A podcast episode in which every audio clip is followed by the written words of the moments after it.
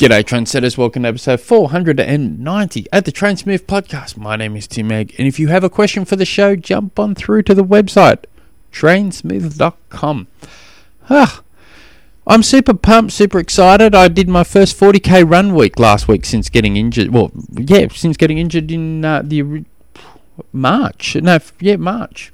Um, it's been looking back. It's been such a long road. Um, from from when the initial injury occurred, and then a big pile of injuries came following after it, and to to where I'm at now, I'm still so far to go, but I'm I'm not looking too far down the road. I just take each day at a time. I'm still going to the physio at the moment. Um, I'm only going once a fortnight to the physio. Um, when you know when um, when I started first started going to the physio, I was going um, two to three days a week but now it's it's um, once a fortnight, which is a lot healthier for my bank account. And um, it's you know I'm just doing absolutely. I do absolutely. I've never missed, never, never, never missed uh, a session he's asked me to do.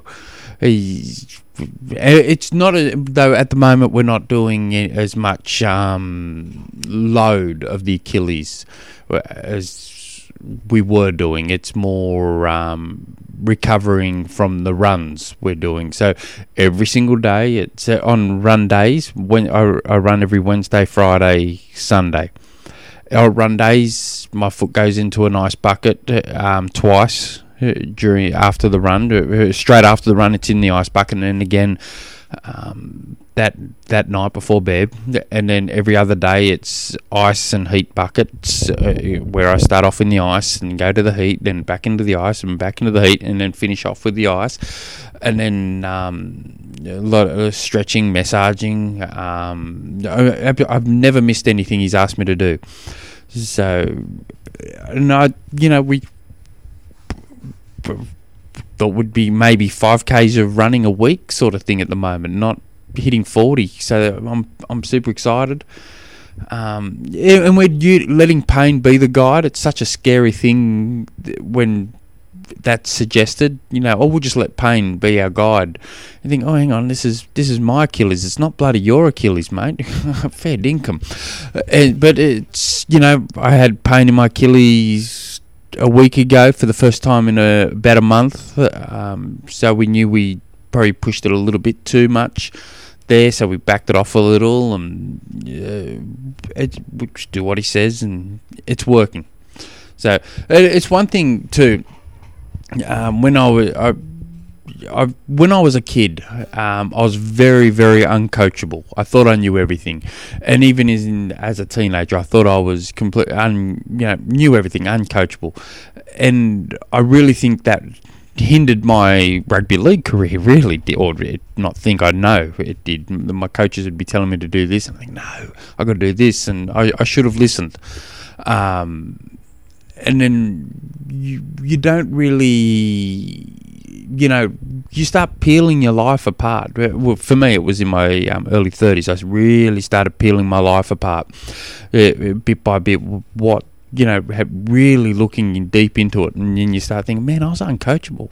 And then when, um, and I've had, uh, you know, I've had um, my main coach in the triathlon was Alan Pittman, and I did most of what he said, but not everything. I, and I look back then, and I think oh, you were still uncoachable, and then. Um, when I've got other coaches to help me with things, and it's not beneath me to get get coaches in from time to time um, to help me in certain aspects bigger because I'm either haven't got the right mindset to um, write write my own sessions because I'm self coached for the most part and 100 percent at the moment.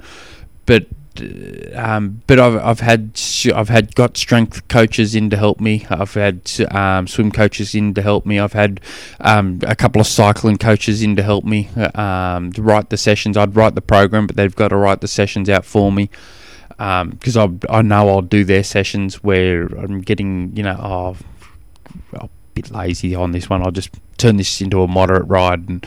Uh, so, and, and, then when you started writing, you start. I started noticing I'm writing sessions of myself and they're getting a bit easier. So uh, so I could get sessions in, and I knew uh, um, when I got these coaches in, it's right. up You've you've picked this coach. It's hundred percent buy-in on them, and you, you can't never never never never to miss this session. And if you do, it better be for a good reason.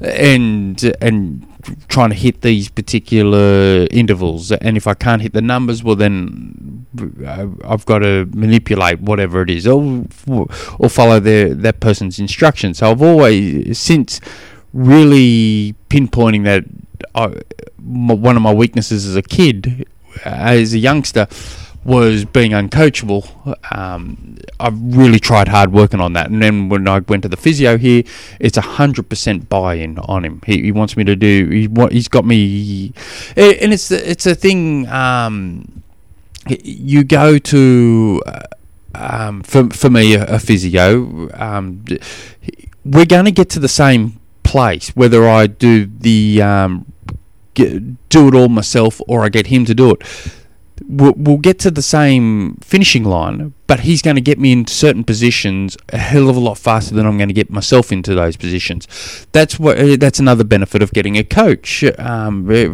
and I'm talking back from my own point of view here, and and others. You can put yourself into a, you know, all right, I'm going to hit this sort of effort now, or hit reach this goal a coach is going to get me there quicker. They're going to put me in that particular interval or that particular block quicker than I'm going to do it myself, sort of thing.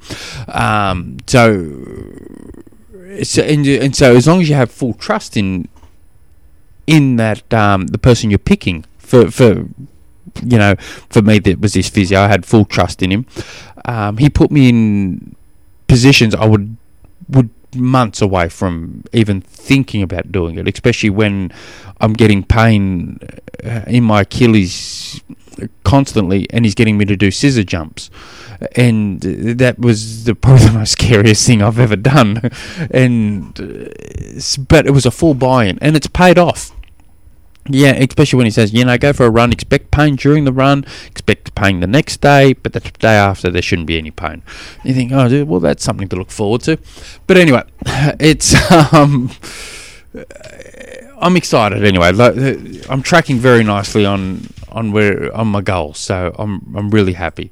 Anyway. Today's question comes from Steve, who writes, uh, he sent a question back in March. He's currently doing some technique swim coaching so feeling good, uh, basic contact. Anyway, his question is aiming to do the full Ironman New Zealand in March 2023. What benchmark should I be aiming to be at when I start year one year from one year training program from March 22 to race day March 23? So you've got an Ironman coming up in March 2023. You want to know where you really should be at March 2022, um, so you can now 2023. So, what is your goal for March 20? So, what's your goal for Ironman New Zealand? What are you trying to achieve? Is it, um, let's say, we'll work our way right to the top here. Let's say you want to you want to qualify for Kona. Um, so let's uh, let's say you've got the that that's the goal. You've got um, what are we? Year uh, year and a half ish, bit longer uh, to to to try and get that. What's your training? The people that are you've got to grab that goal. Look, look what it's going to take to get to that goal and work your way back to get to let's say um, for that Kona slot. You're probably going to need somewhere between 800 to 1,000 hours of training to the build up to that. You're going to need, um, you're doing swim training, getting swim coaching done, which is really good. You're going to have to get your, um, at least get out of the water at a, you know, around the hour. You're going to have to swim about five hours. Sorry, bike about five hours and run somewhere around three and a half hours. Uh, can you? So you have to back all the way down. Can you swim um, 400 meters at that pace now? And if the answer is no, well then you've got to. Can you swim 100 meters at that pace now? And the answer is no well, then you really need to focus on technique. Can you, you know, that bike, that bike power might be, let's call it 200 watts. Um, can you do that f- for you know for 40 40 k's now? If the answer is yes, well then we've got something to build on. Um, you to do a three and a half hour marathon, that's five minute k pace. Can, can you do a three and a half hour plain marathon with without without the bike? And the answer is no. Well, maybe we need to be working on that towards there. So that's an extreme version of that.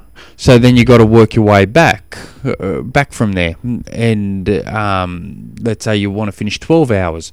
Uh, to do, finish 12 hours in an Ironman, you probably need an annual training volume of around 600 hours. Um, and then you can work away. So I, sa I'm saying this because um, let let's let's say you're to have a um, you need about 600 hours in a training in a in a in the year before to achieve your goals. If you've got um, you're only doing 300 hours this year, you need to doing 300 hours and bouncing that up to 600. Um, that's a recipe for disaster. So, and that's kind of where I'm going with that. So, you need to start moving moving towards um, getting the roads towards that. Um, and my answer is going to be really different if you're tr- qualifying for Kona, you're trying to qualify for Kona versus I just want a, a sub 11 hour Ironman, or I want a sub 12 hour Ironman, or I want a 14 hour Ironman, or I just want to finish it. All this becomes really different. If it's Kona and you've only been averaging 600 hours, uh, um, 600 hours a year, I'd be looking at trying to get that volume up um, and trying to build a good aerobic fitness base on the bike and run. Um, now, if it's just finishing, I wouldn't worry about any benchmarks a year out. If it's, ju- I'd be looking at keeping everything fun, um, racing the local scenes if if possible. Maybe hitting, you know, picking a marathon to do, and training for that, and have everything based around that, or picking an adventure ride and doing everything uh, based around that, whilst in trying to improve your swim. Um, the the bit the bigger the goal, the further out you need to be um, lifting everything up. If you're just trying to finish, well, then you can start training for your Ironman six months out of, of, and that's proper Ironman training. So you need to have enough fitness to be able to train for that. So, um, and you, and you, if you, you know, the whole system of, um, you, you know, from you take six months to train for an Ironman. That that's the good old fashioned way of looking at it. And that first three months of that six months build is purely just to get yourself. Um, it's train to train, as the saying goes. You spend three months training hard so you can train properly, more race specific for that last three months uh, going into the race. Um, I do think to fully peak for an Ironman, it does take a year. Um, but it doesn't need to be all Ironman specific. It's far from it. You just need to be constantly working um, on trying to improve that fitness, trying to improve that technique, trying to improve your speed, trying to improve your head space. Um, so, but it's just a matter of trying to get working out what your goal is, um, and working your way back from working your way back from from that point and creating a template. Now, there is a really good time to really start um, working on templates and what's going to work and what's not going to work for you. Um, so, creating that weekly structure. So, Monday, Wednesday, Friday, swim days, Tuesdays. Thursday, Saturdays are bike days. Wednesday, Friday, Sundays are run days. Um, and then Fridays or uh, Saturdays and Tuesdays are lifting weight days, and uh, yeah, and it's based you know oh well I've got to take you know take my son to soccer, so then I've got you know an hour while he's training. Instead of me sitting there, I'm going to go for a run. Uh, so you can pencil that into your little template, and then and what you do is create that template, work that template, manipulate that template, try and maximize that template I call it a template, but it's you know that routine, weekly routine that you can do day in or week in, week out, month in, month out, con- continuously, and then from there you can start adding. Um, and what you, I'm not saying you've got to, um, you know, that particular run is going to be the same every week. It changes. Uh, the volume might change. The speed might change. The um, the type what you do in that will change depending uh, on what part of the year you're you're doing. Um, but if you try and create a structure, and then your whole family can, um, you, every, everyone know, just knows that works that template, and every you know everyone works into a routine in life uh, the, to maximise their time in the day. Um, and then obviously you need to be flexible with your routine. You know, so you've got to pick a kid up from school or whatever, and then oh, well, supposed to be my, uh, I'm supposed to be going for a bike ride now. I can't. Um, so you, you you just you you have to go with the flow. But trying to create um, a structure that works. Um, trying to keep an eye on diet. You don't need to be dieting down, but trying to work out what um, what fuels you need, what fuels you'll be needing for sessions. This is a good time to be getting just starting to take notes and keeping a very, very, very detailed training logs also going to be um, will pay dividends for that. Um, 16 weeks leading into New Zealand. Um, it's all good stuff. You, I've actually have an athlete training for New Zealand as well, um, but not 2023. He's doing 2022.